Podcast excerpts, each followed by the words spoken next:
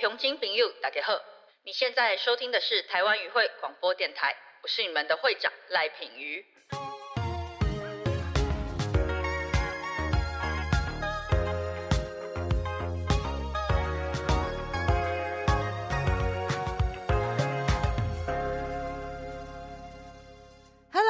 大家好，欢迎来到台湾语会广播电台，我是会长赖品瑜。那今天呢，非常的高兴可以请到我们新溪心理智商所的创办人，那同时其实他也有另外一个蛮有名的身份——横越山图的主唱周木之心理师来当本集的来宾。Hello，品瑜好，各位观众大家好。今天我们想要跟木之这边来谈谈的是智商心理师的这个身份的角度来看心理智商，还有心理感冒。人嘛，人其实平常会感冒。但是其实心也会感冒。那当今天你的心感冒了，到底要怎么办？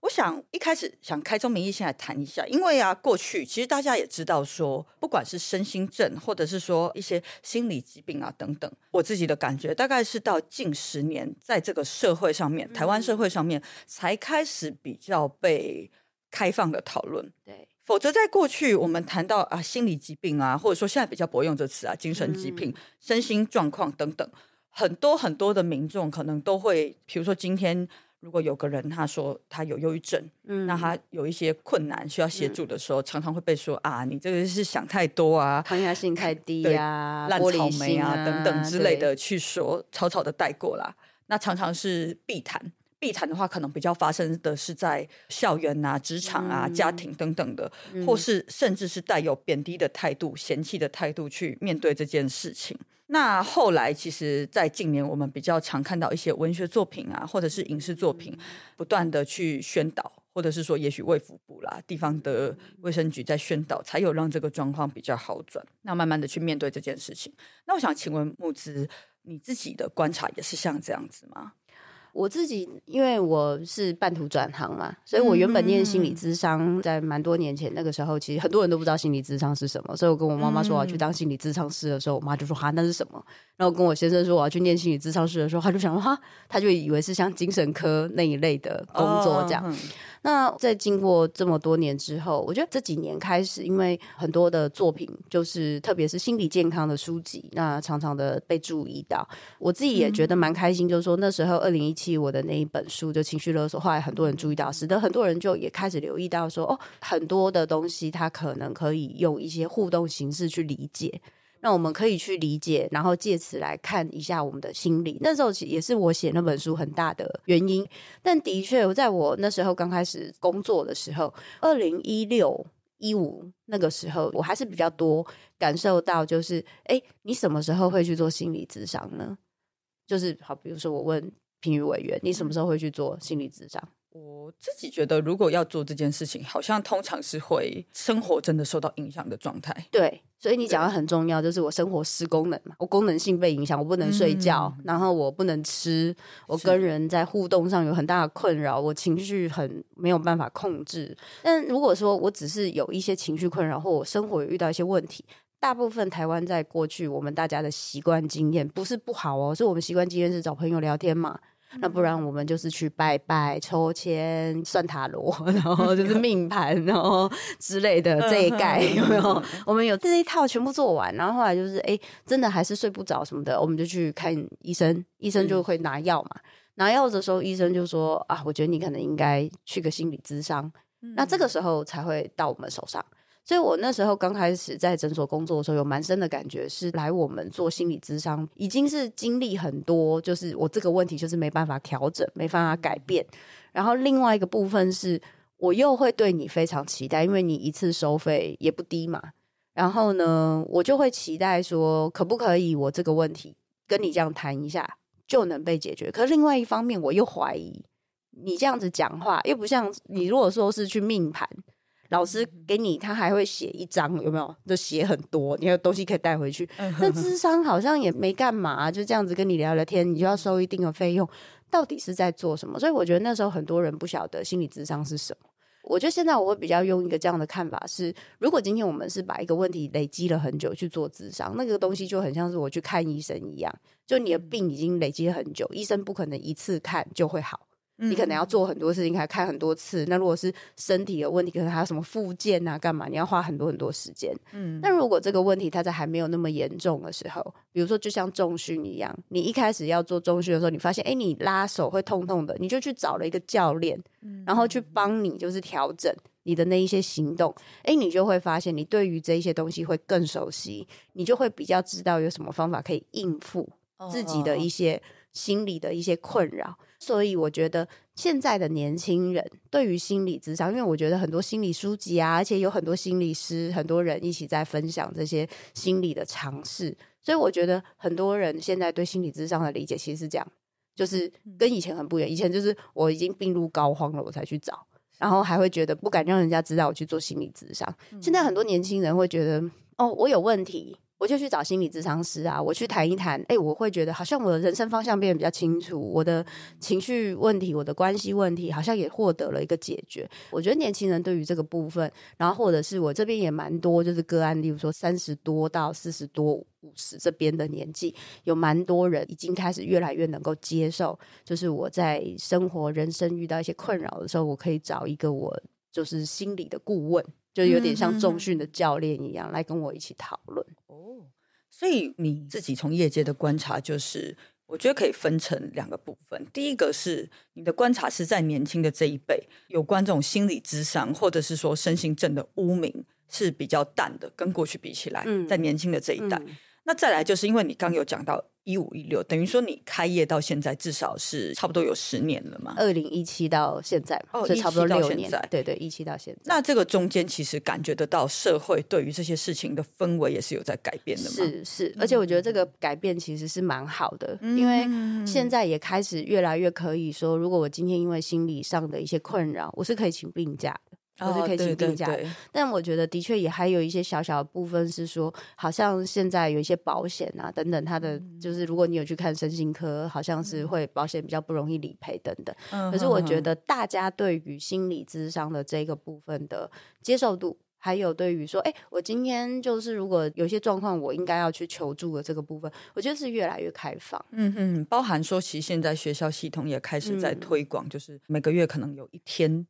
这种身心价的扣打，那我觉得这个是蛮好的。不过我自己有前阵子我看到有一些大学老师在讨论，我倒发现说这些教授其实看这些事情都还算正面，嗯，然后也觉得说，哎，这样子的价如果能够帮到学生的话，他们的态度也都是觉得这样子推是 OK 的。那还有一点就是这几年我们的用词也一直在改变嘛，嗯，因为一开始可能会比较常用到的词是精神疾病，对，但是后来发现说。因为这个精神疾病，它可能直接连接到的是脑部或神经。嗯，但是我们这种状态其实不是只有有关脑部或神经嘛，所以后来又变成说可能会用心理疾病这个词。当这个词义扩充之后，又发现说，哎，其实这样子的状态常常也会连接我们身体上的一些不适嘛，像刚才木子有分享到的这种身体上的不适。所以现在我们比较常用身心症这个词，是是连到我刚讲的这个问题，就是说我观察到一群教授们。怎么看生性价这件事情？我也想问一下木子的观察了。我们从数据上来看，根据卫福部最新的统计，去年啦，十五到二十四岁的青少年每十万人就有十点一个人自杀，嗯，那是写下三年来新高，大概比我小十岁嗯的那一辈。我觉得大家其实是充满着选择，但是又比过去的长辈还要辛苦的一个时代。现在这一辈，他们。从出生就会非常完整的接受各种三 C 各种资讯，对，然后资讯非常的爆炸，所以其实我自己的观察是以现在这种学校的教育体系，我觉得义务教育是重要的，可是事实上就是至少在十几二十岁的那一代，义务教育给予的知识其实没有办法支撑他完整的去面对未来他要面对的世界。那当然，我并不是说。我们就要加很多课，不断的去逼他们学很多东西，因为我觉得这其实只是加重负担，而是他们未来出了社会，面对这个世界的方式、这个使用方法、这种看法，其实跟过去的前几代都完全不一样。那在这样的状况下，其实我认为他们的爸妈、爷爷奶奶或者是老师不一定能够非常妥善的去给他们人生建议。我想可能这样子也是让他们压力变得特别大。我自己的观察是这样。那不知道作为一个智商心理师，因为你可能会接触到很多年轻人，你有类似的观察吗？我觉得其实刚刚就是评委员在讲这一段的时候，我也蛮同意，就是他们面对到了一个过往的时代里面是一个非常不一样的部分，而我认为那一个就是所谓的社群媒体的影响，其实影响非常大。嗯，因为我觉得一个科技的变化，然后呢，工作有很多的变化，其实每大概一二十年，世代就会有这样的变化。但是我觉得在近年来，我觉得最大的问题在于我们人际的互动中，从本来就已经梳理到又变成了另外一个看起来好像很紧密，但是有时候不是很真实的一个互动的状态。嗯，比如说我们有很多社群，看起来大家感情很好啊，你 po 一个什么东西，哇，你好美哦，哇，对不起，我声音怎么变这样？就是。就是嗯，这样子好厉害哦，你好棒哦。可是那些人跟你平常就是到底有多少互动？像我刚刚跟平宇委员，好的方式就是像我们两个是连友嘛，所以我刚刚一见面我就说，哎，第一次见面，然后平宇就一副嗯，我们第一次见面，我说对，我们连友很久了，但我们是初次见面，网络上常见，对对对对对。但是有的时候就会变成，哎，你有一些真心话，你有一些真实的互动，其实是没有办法那么频繁的出现。以及因为社群媒体的东西很多，所以比较的东西变多。比较变多，就是我很容易可以去看别人有比我好、比我棒的地方。那如果你用一个很正常的状态来说，我们如果不是好的跟棒的，我基本上是不会写在社群上。因为大部分你要写不好的事情，其实会很烦恼。因为你写不好的事情，就会想，那别人会觉得你好像很可怜。那他来看我的时候，我应该要怎么反应呢？但我其实也没有，我只是想一个心情分享。所以他有一个很多很复杂的心情。所以后来很多人都会习惯在社群就是分享好的事情，然后看到很多人的肯定啊、称赞啊，就会觉得很舒服。于是这就会带给另外的人有其他感觉，就是那我为什么没有好的事情可以分享？那为什么他总是好像都有好的事情可以分享？那是不是这个人都这么好呢？其实也不一定，对不对？所以我觉得那一个比较会让我们很没有时间去看我自己到底有什么。我几乎都花时间在看别人有什么，然后我要什么时候可以跟别人一样。所以我觉得那个永远都觉得自己不够好、不够多、不够棒的那些东西，再加上现在这个社会的变化，我到底做什么才会够好、够棒？才够了。现在重视个人远大于重视群体，就是每一个人有他的独特性，我们应该要尊重。所以，我们课纲也一直在调整，那我们的教育方式也一直在调整。我们要理解小孩的心情，我们要尊重他，我们要给他很多的爱。好，但我们给他这些东西之后，对于孩子来说，他要怎么在跟父母的互动中学会，我既有爱，我也有界限。我有爱，我也有应该要训练的东西。我有爱，但是我人生还是会遇到挫折，那个不是父母可以给我的保护伞。那我遇到挫折的时候，我可以怎么办？我可以相信我还是很好的，只是我遇到这个挫折，我知道可以怎么处理嘛？我觉得在很多时候，我们在日常生活没有太多这样子的训练经验。那这样子的训练经验既然没有，因为尤其现在小孩大家都生的少，所以小孩一有情绪，爸爸妈妈其实是会很照顾跟保护的，所以小孩几乎没有太多时间自己学会调节自己的情绪。所以当今天我遇到困难跟挫折的时候，如果我又一直看别人，所以我就只有。一定是因为我不够好，别人比我好，所以我才会那么难过。我比不上人家，所以我觉得我自己很差。然后呢，如果别人又没有办法给我一些肯定跟回馈的时候，我就更觉得自己很差了。所以这个东西它很容易变成一个恶性循环。然后这也就是之前有一本书叫做“就是为什么我们现在是什么玻璃心世代”，就是并不是说现在的小孩不好，不是的。我觉得这个是整个社群媒体、整个世界，然后整个很大型的变动，连父母。连大人有的时候都不晓得我们应该要怎么对待我们的小孩。我自己在说这些东西的时候，我自己都是充满了各种疑惑，然后也不晓得怎么做会是最好的。但是很多很多的现象的确一直一直不停的发生。嗯。我觉得成功的定义也会随着这些资讯的流通而不断的在被改写。对，那当然我们还有很多可能相对的看起来是不够进步的地方啦。但是同时，我觉得我们社会也是一直在改变。那刚才木子的这个观察，其实就像你刚刚讲的，因为现在社群软体真的是非常的发达，所有的人大部分啊，当然也是有人很愿意在上面分享自己的情绪，对，但大部分的人其实是确实都是报喜不报忧啦。对，那包含我自己也是这样子嘛，嗯因为我会觉得说、我没有必要去把抱怨跟外面人讲啊，但是有讲抱怨也没有什么错，就是习惯的问题。那变成就是说，他们可能真的，我觉得那种别人可以，我为什么不行？或者嗯是说别人看起来很好，我为什么不够好的那个感觉是非常的明显。因为连我自己有时候看也会在想这件事情。我们现在共同观察到说，哎，有这个状况，但到底要怎么解决？其实我觉得目前要怎么解决这件事情，他的那种讨论跟解决方式都还不够成熟。其实我还是蛮相信情绪教育的推广是会有帮助的。我会觉得情绪教育它应该需要变成就是从小朋友的一个就是学习的一环的原因，是因为你就有机会在每一次你遇到别人 po 了一张照片。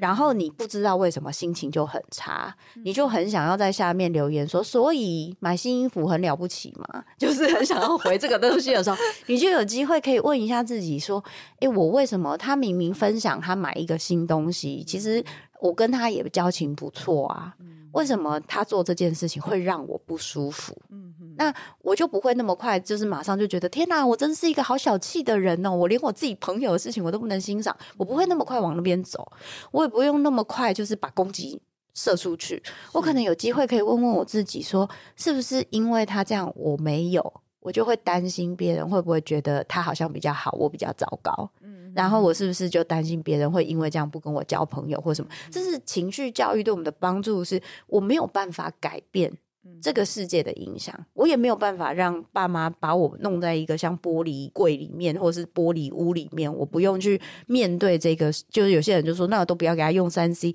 他以后还是要面对。而且现在小朋友只是那哦，我爸爸开什么车，然后什么我买什么东西，以后都是什么名车啊、房子啊，那个都玩更大的。然后我去哪里旅行之类。对，那如果今天你没有从小这个习惯，没有去理解为什么每一次你遇到这样子的东西，遇到这样子的刺激，你会有这样的反应，然后你可以学会自我安抚，跟自己跟自己对话，说：“诶，那我怎么会这样想？”那我有没有其他的想法？那我真正担心的是什么？那如果我真的对自己很没有信心，我可以为自己怎么做？买那个东西就会让我变得比较有信心吗？还是我要怎么去相信我自己？就算没有那个东西，我也会被喜欢。那父母有机会可以带着孩子去理解这个东西，跟讨论这个东西，的确是很重要的。但这就出现另外一个问题：现在年轻的父母比较能够跟孩子聊天。那个我们以前年纪比较大的父母，你可以想象我们的父母跟我们聊这个吗？可能 根本你跟他讲状况也不一定听得懂吧。对啊，他们就说啊，人就是无共款啊，啊，因就是命啊就好的啊，无你是安怎啊，你就是生唔对，无你现在就是重新投胎，就是可能最后就是这个结论这样子。对，就是所以我觉得那一个对自己情绪的理解，跟怎么样让我们有机会增加跟亲密的人良性的沟通，我一直觉得这两件事情，它是一个，因为当我今天有办法跟亲密的人有良性的沟通，我会得到一些力量。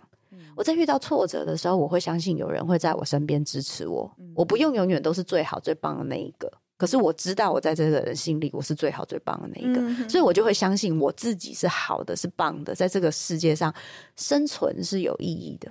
我记得我曾经在高中当过一段时间的辅导老师，然后我记得那时候有一个学生跟我讲过一句话说他觉得活着没有意义，他觉得自己没有价值，因为他的家人希望他要做到一些事情。那他觉得他做不到，可能考不到他们想要的成绩呀、比赛没办法拿到他们想要的名次啊，他就觉得自己没有价值，没有办法像家里的其他兄弟姐妹一样这么优秀。然后我就说，所以你觉得一定要有用才有价值吗？他就说对。然后因为他有养宠物，而且他养刚好是最没有用的猫。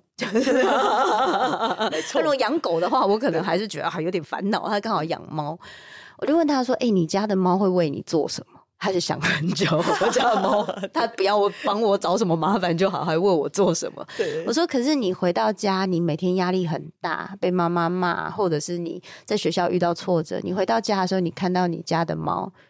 你的心情怎么样？”他说：“心情非常好。”他说：“如果那一天他愿意来坐在他腿上，他就觉得天哪，他真是太幸福了。” 我说：“对啊，你的猫它什么都没做，但是它的存在就是价值。那你可不可以相信你自己是这样？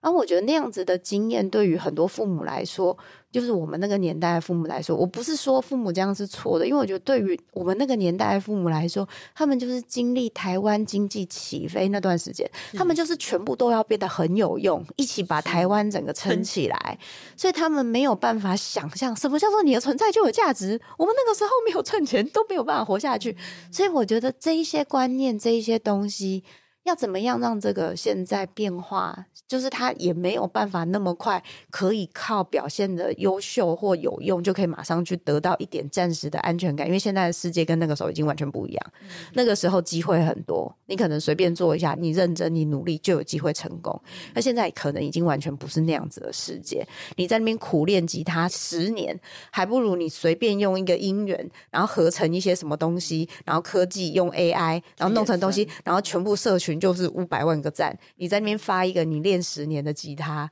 然后可能只有十个赞之类的。所以那对于很多孩子来说，他们还在建立他们的价值观，他们就会觉得说：“天哪！”所以努力没有用啊。嗯，所以我做我自己想做的事情没有用啊。我一定要做一些很哗众取宠，用一些很快速的方法，马上可以吸人家眼球的方式。然后我才可以得到别人的肯定，所以我觉得他们真的是非常辛苦，所以要再怎么样在这样的世界里面给他们一些稳定的东西，我觉得那会是我们现在可以努力的方向。我觉得讲到一个重点，那种不稳定感，嗯，那其实可以说是每一代有每一代成长的背景跟脉络啦。我大概是这一代所谓的崩世代的最末端呐，但是差不多就是这个十年间，其实我觉得我们这个十年间遇到一个蛮大的问题，就是那个时候的台湾的经济确实是在一个比较低迷的状态。是，那至于烂草莓这种说法，我觉得其实每一代都会这样子去讲下一代了。嗯，但是我自己一直很反对这样子的说法，没有这个必要。其实我自己觉得“烂草莓”这个词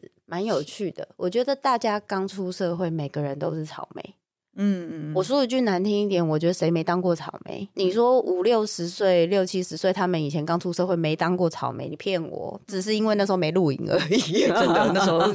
流通不发达。大家大家毕业刚出社会，每个人都是烂草莓，每个人都会抗压性很低。不然为什么那么多签大家乐的、六合彩的、跑路的、想要一夜致富的，就是工作做的很辛苦啊，想要赶快赚钱啊，这很容易理解，所以没有好到哪里去。可是我觉得困难的地方就是，我们如果今天是个草莓，我们这个社会还有我们自己内在，我们有没有一个可以比较坚定，让我们有办法持续？那个叫韧性，让我可以弹性的在面对这些人生的困难跟困境的时候，我会相信，我总是还有一个力量可以帮我，让我可以撑得下去，然后不会看不到尽头，不会好像一路都是。很糟的状态，当然，我觉得跟台湾的很多，因为现在台湾的状态的确就是很多很纷乱的，世界的状态也是啊，就是整个国际的局势也是，再加上前段时间疫情那种不知道什么时候有尽头，嗯，那我现在努力到底是为了什么？所以我觉得那种以前不是说那个美国战后有那个什么迷失的十年哦那种，那我觉得台湾现在很多年轻人，我觉得大家好像看起来过得很好。然后看起来经济上已经稳定到一个状态，所以有蛮多年轻人可能家里经济是不错，小孩也少，已经没有像以前我爸妈那个年代，就是很多人生了小孩之后根本没有时间管，你自己出去找工作什么的。我现在连你是第几个小孩我都认不出来，这种也是有的。可是，在这么多的注意跟关注底下。我是不是对于我自己的肯定，跟我知道我自己想要什么的未来，我是有更笃定的感觉？其实没有，嗯，那个不确定感反而变得更多，那你就会觉得好像你做什么都没有用，没有用的感觉。我觉得会让人很没有希望感，对啊。嗯所以顺着这个去说啦，因为。刚才我有提供卫福部自己的统计嘛，然后有说现在青少年自杀率其实是写下新高，嗯，所以这几年不管是我自己在立院，很多委员在立院，或者是说行政部门也有持续希望可以增加资源来协助这一块。那包含说，因为过去常常说学校里的辅导啊、支持系统是不足的嘛，嗯，那辅导的比例师生比过高，嗯过高，对过嗯高的问题。其实不同的地方有不同的状况，因为嗯我曾经有去协调这件事情，就变成说，像我自己的选区，除了细致是比较都会区以外，嗯再来是金山、万里、嗯瑞芳、平溪、双溪、共寮，你听就知道说，其实都是比较非都会区。嗯，反而有一个状况是，因为它这个师生比是看数字，对，可是他没有想到的是，如果比如说今天在金山或万里，他那对个时候辅导老师金山跟万里配一个还两个。你是说好几个学校配一个哦？对啊，对啊，哇我们之前真的是这样，因为我们这里的学校可能真的学生太少，然后他就会嗯好几个学校配一个。是但问题是，他有的时候他没有考虑到这个地形，学校跟学校之间地地形，对啊对，就其实他可能只是照人数下去去配。可是没有发现说，如果对辅导老师来说，他这样子跑是非常的奔波，嗯因为地大嘛，那可能甚至中间是有山的状况。是啊，是啊知，道，所以我觉得公部门的好意跟实际上在执行的时候，其实会有一个差异啦。对，那是真的。我还记得那个时候有在处理一个，就是因为其实教师的心理健康跟嗯学生的都很重要嘛，嗯这个是互相会有影响的。但曾经发生教师跟学生在同一个地方自伤，嗯我觉得这样其实会有点问题，嗯所以我那时候也有提案要求他们改善，教育部改善。嗯。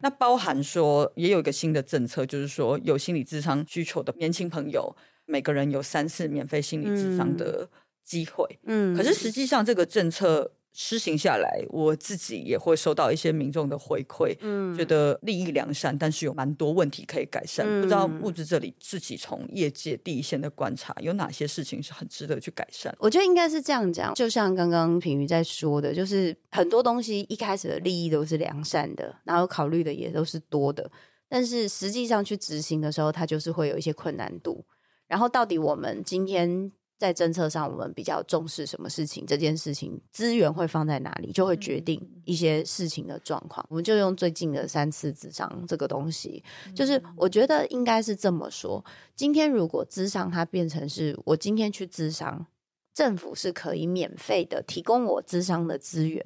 它的确也会出现一个困难。因为你要智商多少次？因为智商跟看医生不一样，它不是一次两次就可以解决。我有很多一起工作的一些伙伴，很多是接好多好多年，有些甚至是我一开始到现在都还在接的。那这么多的时间跟这么多的金钱，还有这么多的人，到底政府能够 cover 多少？嗯所以的确，今天这个政策本身的意思，它的目的是什么？如果今天我的目的是为了让年轻人愿意尝试智商。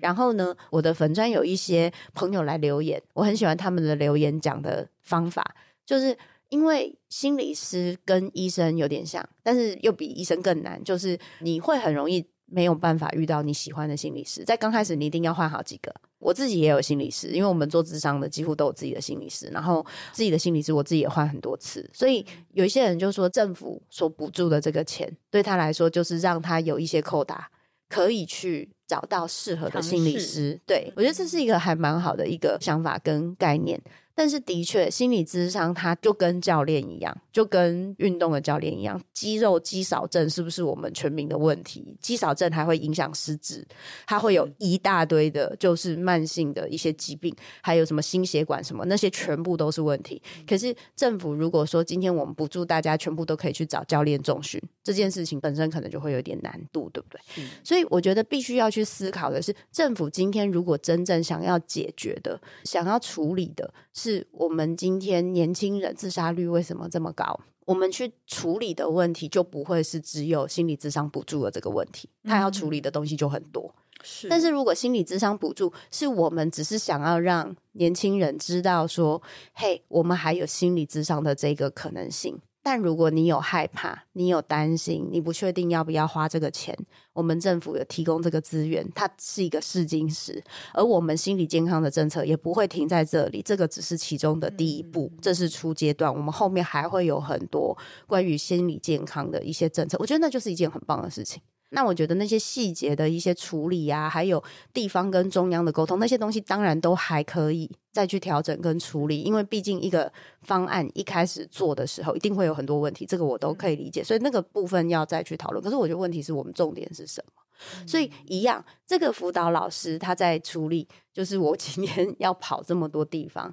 我到底还有多少的余裕可以好好的去？就是一个学校，他要去处理的不会只有心理健康的辅导，他还会有他以后生涯要做什么，以后要念什么，他那个东西的探索等等，还有他在这一段时间的探索，他可能会有很多对自己的怀疑啊等等的。也就是我们到底期待这个辅导老师，他可以为学生做到。多少事情？我觉得这一些东西都是我们必须深入去思考，而不是只有一个单一的问题或是一个东西。所以，我觉得这也就是为什么我们常常会觉得，哎，好像在业界做事情跟就是在上面定方案的时候，大家会有一些落差，因为一定会有想解决的问题。然后呢，如果大家想解决的问题不一样，或是看到的问题的方法不一样。那会决定那个方案怎么走，然后甚至同样的方案，因为大家在意的问题不一样，执行的方式就会有所不同，对不对？这个我就是太有感觉，了，因为 其实很多的这种政府的大政策，它的形式是这样子，嗯，中央政府拟定了一个政策方向，但它通常。处理的方式是给你一个方针，然后并且去补助地方政府去实行。是因为实际上台湾这么多地方，其实中央政府不太可能有量能下去自己去执行这件事情。但问题就是，当你上面拟定了这个方针，到地方政府去执行的时候，往往解释这个政策的权利就在地方政府的手上。而且我觉得像你刚讲的这种细节真的很重要。还有加上就是说，很多的研究可能是。近这个十年二十年慢慢去出来，是那这个数据跟研究要怎么解读？其实我觉得也是，就是会影响结果怎么样。然后你是以哪边作为群体、作为母体等等去做，它有会在很多的关卡上面就会遇到非常非常多的困境，然后也会遇到说，哎，也许我们有辅导老师，可是我就会担心辅导老师会不会跑去跟我的爸妈说我跟他讲的事情。嗯，然后如果辅导老师非常有尬词，我绝对不会跟你爸妈说。那爸妈就会说，所以今天我孩子有什么事情，他还没有成年呢，所以我问都不行哦。然后还有学校他怎么认为辅导老师的这个工作？比如说今天孩子。我想要你让这个孩子，他可以不要拒学，他可以来上学，这就是目的。可是你在跟这个孩子谈的时候，你就发现现在他还没有办法建立，比如说他在学校有很大很大压力，可能同才他技巧还没有建立，他对自我的观感也还没有比较正向的建立。所以如果一直强迫他来上学，他会对这个东西更排斥。所以他必须要先有一段时间，先让他建立这个技巧，再让他慢慢的来。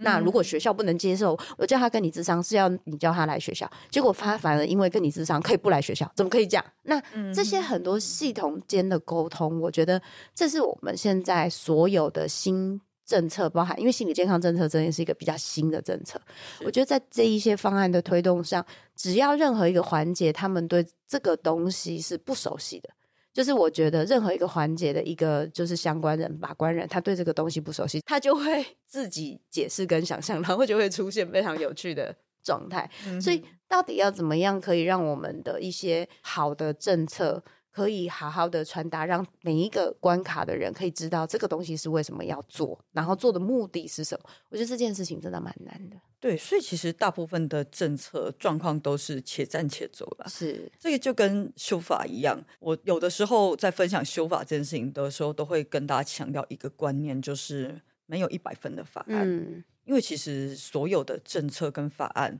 你要讨论这个东西，你都要回到那个当下的时空背景去看。真的，其实大部分的时候，为什么会这样子修，没有达到你心目中最好的样子？通常是那个当下的时空背景、社会氛围，就是只能容许到这个空间。没错，没错。对。哎，等一下，我们为什么搞得很像争论节目？我们节目在讲心理健康，大家有没有觉得这个痛调好像有点怪怪的？怎么是这样？不过说到这个，其实我也想要在。另外讨论一个问题，我想这个也是木子这边擅长的领域啦。就是这几年我们在讨论心理健康的时候，其实会常讨论到一个词——情绪勒索，嗯，或者是说还有另一个词，哎，有毒的关系，嗯，这个两者其实也是我自己的观察，尤其是情绪勒索这个词，在年轻人里面也常常会被讲到。或者说呼吁大家去关注。那你之前其实也有出版一本书，也有很多人推荐阅读，我自己也看过，叫做《情绪勒索：那些在伴侣、亲子、职场间最让人窒息的相处》。所以我想请教，就是你是怎么去看待情绪勒索或是毒性关系这件事情？我自己是觉得说，它很多其实也来自于上一代、上上代等等的，其实在教育的过程里面都被遗失了这一块，导致不知道要怎么相处。我蛮同意的，我觉得不教而杀谓之虐，就是真的。我蛮同意这件事，就是像现在我常常在演讲，然后在很多的地方有分享过，就是我在讨论情绪勒索的这个。名词，甚至是讨论这个互动方式，它是一个互动方式，它不是用来骂人的。也就是说，这个互动方式它有几个很重要的关键。第一个，一定是因为对方对你是相对重要的关系。也就是说，今天开个玩笑讲，今天路边的阿桑，楼下的警卫。波呆波急，你走过去，他说：“你居然不跟我打招呼，我死了算了。”然后就开始倒在地上滚来滚去。你可能只会觉得，呜，然后就 然后就想说，今天啊被丢高，然 后就大概就这样。可是我今天滚来滚去的变成是你的家人。你只要不按照他的方式去做，没有按照他希望的可能性，他就开始在家里滚来滚去啊，很难过啊，然后骂你啊，说你不孝啊，或者是说你要是不买什么东西给我啊，我就死给你看啊！你不借钱给我，我就死给你看，那就会产生很大的心理压力。所以这个一定是重要的关系，然后再来就是他做这个行为对你有效。因为有些人他就没差嘛，这以前有听过我朋友跟我说，他妈就说你要是不赶快结婚的话，你真的很不孝哎。但是有些人就会说，这跟孝不孝顺有什么关系，对不对？我那个朋友更苦，他直接说妈，你认识我那么多年，你觉得我孝顺吗？然后妈妈就抱着，突然大灾，对，妈妈抱着心就去旁边这样。那当然，这个回答就是有些人就觉得真的是很不孝。但是我的意思是，他的这个回答就让他妈妈知道，他用这个对话跟他互动是没有办法的。所以情绪勒索最大的困难就是暧昧沟通。如果今天妈妈就好好跟他说：“你结不结婚这件事情，我想跟你讨论。”因为你不结婚这件事情，我会担心你未来没有人可以照顾你，没有人陪你，我不能陪你一辈子，所以我很担心。我想知道你的想法是什么，这不是好多了吗？你有可能就会跟他讨论嘛，是对。但是这个妈妈她之所以要小孩结婚，我想应该有蛮大的原因，是因为这样。可是不是因为说她真的想拿聘礼嘛，对不对？或是等着就是她小孩的老公怎么样了，她可以拿一笔钱，绝对不是因为这样嘛。所以我的意思是，我觉得情绪勒索最大的困难是，它让我们没有办法好好的把自己内心真正的感受、跟感情、跟感觉讲出来，它没有办法变成真实的沟通。因为当我今天说你要是不这样，我就死给你看，这个。沟通就结束了。你除了按照我的方式去做，你没有别的选择。那相对的，现在就有开始出现一些状况，就是对方说些什么，另外一边就会说你这样情绪勒索我。这是一个很重要的现象。所谓很重要的现象是，这代表着长期以来有很多人在关系里面，因为上对下的关系，所以发现自己不得不按照对方的方式去做。当他说这样子会不孝，他就得这么做。就现在居然有一个人。讲说这叫情绪勒索呢，哈哈哈哈！所以我终于可以拿着说，周木子老师说你这个就是情绪勒索。好，我这样子可以说回去，这代表我的痛苦可以被支撑，所以这件事情很重要。可是这件事情很重要，但是它对于沟通好不好呢？它对于这一个沟通关系是不是良性的呢？我个人觉得这就是一个情绪勒索的互动。也就是说，情绪勒索的互动最重要的部分就是我不用说出我真正的感觉。所以今天他说你不孝，然后你就说你这样子就是情绪勒索，你也没说出你真正的感觉，他就变成是一个非常标准的情绪勒索的互动，是在攻防叠对叠，没错。所以 今天当你对我说你这样子很不孝，然后我告诉你说，如果你好好告诉我说这件事情为什么对你很重要，我会很愿意听。可是你直接说我不孝这件事情，我其实蛮难过的。嗯，我其实觉得很不舒服，我其实觉得我被误会了，这才是我的感觉嘛。但是我这些直接说，你其实就是在情绪勒索，其实这就是我被误会、我受伤了的一个攻击。我的意思是说，我们不用把情绪勒索当成一个，如果我今天会情绪勒索，我就觉得我很糟糕吗？不用，我今天被情绪勒索，是不是就代表我很没有用？也不是。我们必须了解到，这是一个我们台湾社会非常常见的一些互动的习惯。嗯，那这个互动的习惯，我们没有学习比较直接的、比较内在真实的沟通，我们就会习惯用这样的习惯。因为看八点档都是这样演的嘛，哦，那个年代就琼瑶嘛，怎么？然后你看那个 You Jump 来 Jump，就是 就是我们就是看这些东西长大的，所以你爸妈可能也是这样学，你老师可能也是这样教，所以你会学到这些东西非常正常。那我们有没有机会去学第二专长，让我们可以用新的？沟通方式让两边的关系变亲近，我觉得这才是我去讨论情绪勒索最期待可以影响这个社会，让这个社会可以开始有一种比较真实的带着爱的关系。我觉得这是我最期待的事情。觉得你刚解释的方式很有趣，就是所谓的应该把这件事情看待成在学习第二专场。对我觉得过去的教育，甚至是现在的教育，虽然说。现在新的课纲不断在改，那确实对于这种比较非传统学科的教育是相对的，跟过去比起来是比较注重。对，但当然我认为它还是有很多可以改善的空间。但真的是过去是真的完全没有教到，所以等于就是说分成两个步骤嘛。第一个是如果要解决这个状态，可能第一个是你要。学习要有一个新的能力，嗯，它叫做能够理清你心中真实所想的是什么。没错，对，而不是说我不舒服就出现一些有攻击性的言论或行为。那第二个就是说，先理清自己到底在想什么之后，也要有拿出诚意来去解决啦，要有一个解决方式。嗯，那我蛮好奇的，因为。其实对听众朋友来说，情绪勒索这件事情，跟我刚刚讲的所谓的有毒关系，其实大家可能会有点分不清楚。嗯，那这两个词之间差异性是在哪里？我觉得情绪勒索就是一个互动的形式。嗯，那有毒的关系，有些人会觉得说，就是这一个关系本身会让我在这个关系里面，就是能量全部耗竭，我所有的自我都拿去服务他。让他开心，然后呢，就是他的情绪、他的喜好，完全成为控制我人生的关键之一。在这样的关系里面，我们会越来越失去自己，而且我们的忧郁程度就会越来越高嘛。嗯，所以在这个状态里面，很多人就会说：那如果这是一个互动的形式，一定也是有一个人先开始嘛？那。他是不是就应该要先改变？我们可能就常常会听到这个问题，就对方是不是就应该先改变？可是我觉得最难就是这个世界上什么人都有，就是如果我们今天把它用对错来思考，我们就没有办法很容易理解一个人。可是我们去理解为什么他要这样生存，为什么他要这样子行动，为什么他要这样生活，我们就可以懂为什么他要这么做。那我们剩下的选择就会是他如果是这样做，我要怎么应对他？嗯，我要怎么样让这个人对我的影响可以不用这么高？我可以在跟他互动的时候保有我自己，在他会伤害我的时候，我能保护；